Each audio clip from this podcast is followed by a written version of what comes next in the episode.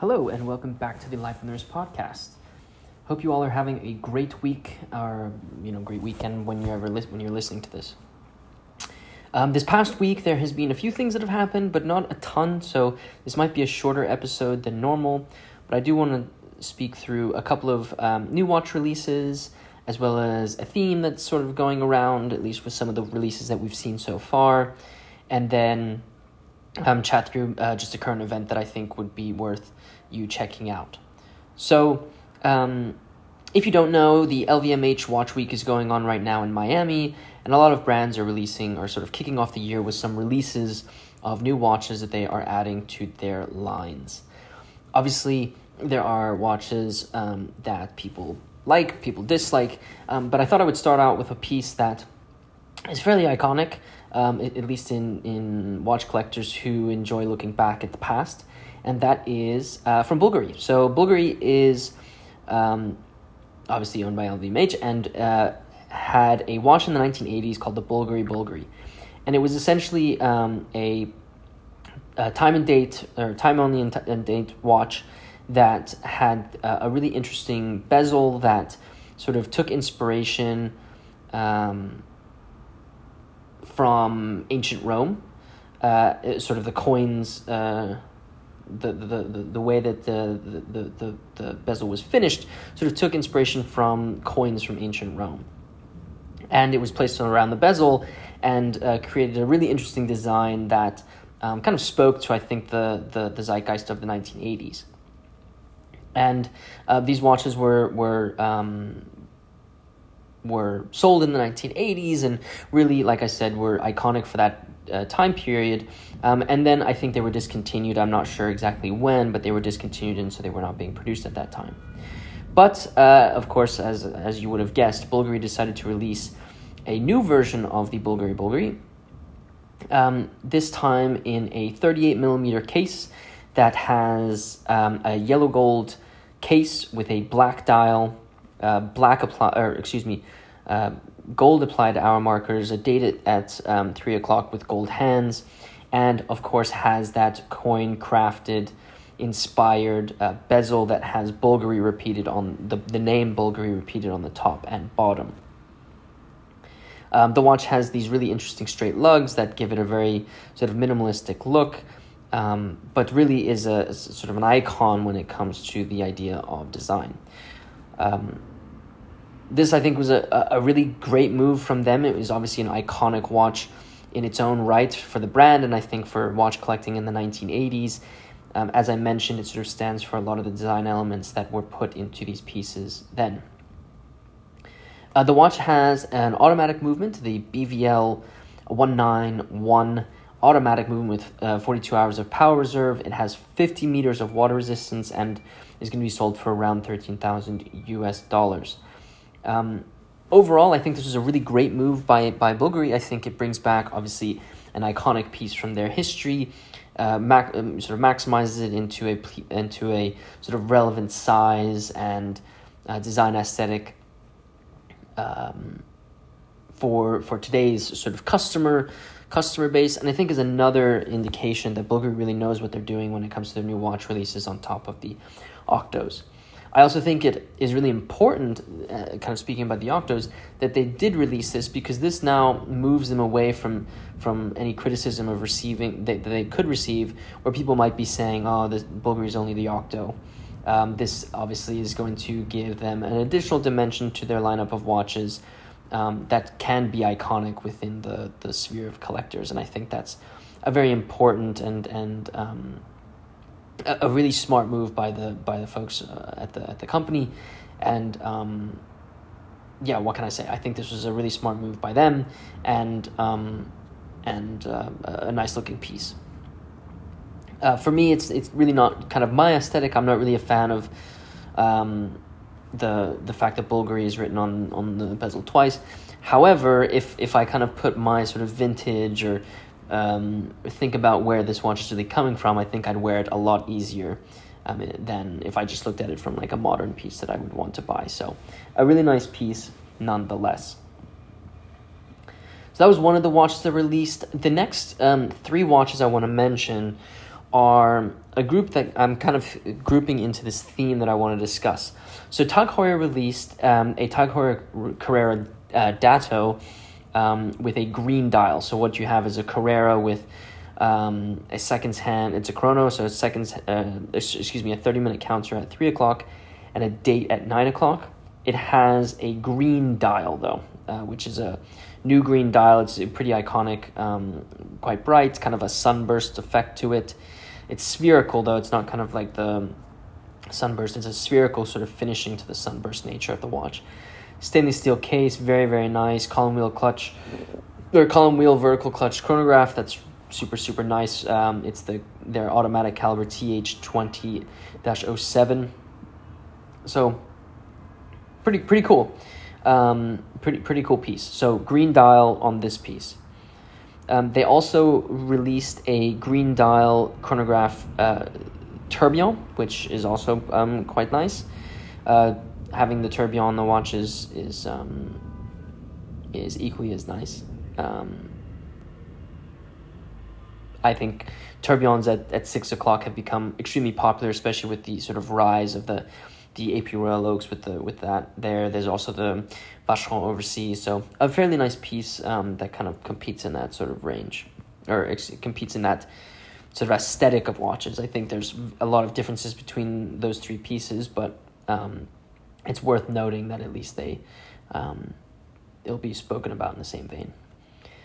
Zenith also released um, and a couple of interesting watches. They released their uh, Chronomaster Sport lineup, and they've decided to release um, a Chronomaster Sport um, with a green bezel and a green dial, and then they also released a um, a uh, 18 karat rose gold version of the of the watch with a meteorite dial and um, and a diamond bezel. So, di- uh, meteorite bezels, diamond uh, or diamonds on the dial and the bezel have become quite popular recently. Um, but I want to sort of you know so that's one piece of it. Then there's also these Zenith Chronomasters, um, Chronomaster Sports with the with the green bezel and the green dial. I think they also come on a rubber strap that's green. And then the last piece I want to talk about is Hublot, who go figure, released a. Um, I mean, go figure. I'm saying that because I'm. I'm speaking about a theme here. Hublot released a Big Bang Big Bang Unico um, that also is green. it's called um, this watch. Um, this watch is uh, made up of uh, what they call uh, uh, it's it, the it's spelled S A X E M. I actually have no idea how to pronounce that. I'll pronounce it Saxum, um, because uh, which is short for sapphire aluminum oxide and rare earth min- minerals. Um, it's a sapphire. Um, it's a uh, uh, um, a uh,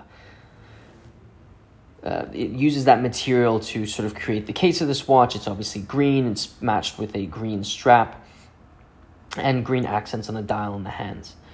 So interestingly, uh, it seems like a lot of brands are sort of, you know, taking a turn to um, this new color or this color of green in a lot of the new watches that they're releasing. Um, I'll also mention, you know, Zenith adding those, you know, the diamonds on the, the baguette diamonds on the dial with the meteorite dial as well as the um, the diamond uh, bezel is um, obviously a trend that has been very very popular and so it makes sense that they're sort of doing that. But it's interesting that there's sort of waves that come with each of the brands of releasing certain watches in certain colors. I think it was blue kind of uh, for, for a long time. I think green has now become quite popular. Um, i think when rolex released their um, their uh, their oyster perpetuals um, those become became that those sort of colors became extremely popular. So um, I think brands obviously go through cycles of what colors they want to um, be popular in their lineup of watches. And I have nothing against that I, but I but I um, I would stress with these brands that you know changing colors on, on, on the dial or the bezels of these watches can't be all of it. You know, and I know we're only on in the first week of or the first month of the of the year, so there's plenty more that they can release, and I'm sure that they're thinking about this. So I'm looking forward to seeing what else uh, Heuer, Zenith, and um, Hublot release. Uh, it's it's um, a nice. Some of these watches look really nice. I actually think the uh, the, the the the the Carrera Tourbillon is actually extremely extremely nice. I'm also a fan of the Zenith with the with the baguette diamond um, dial and the meteorite dial. Um, I'm not a you know rose gold might be a little bit too much for me, but I do like it. It feels a little bit more simplistic compared to the like the the the, the rainbow Daytonas. So easily uh, uh, um, uh, some some favorites were released, um, and I'll put links in the show notes to all of these watches so you can you can check out the pictures of, of them. The last thing I want to mention is just a, an event that's taking place in New York City. If you are located in, in the New York City area, I'd recommend that you um, you uh, attend and participate. Um, the uh, HSNY is putting on their February event, which is called The Making of History, uh, behind the scenes at Zenith's Heritage Department. And um, Laurentia uh, the head of Heritage at Zenith, will, and I apologize if I pronounced your name incorrectly, but She's the uh, her- head of heritage at Zenith. Will present a behind the scenes look at the brand's collection. Spans who's uh, uh, uh behind the scenes look at the uh, the brand whose collection spans over three thousand linear feet of archives and five thousand timepieces. You'll have an opportunity to learn about Zenith's storied history, how they secured their spot in the world of watchmaking, and how they are shaping the making of watchmaking history at large.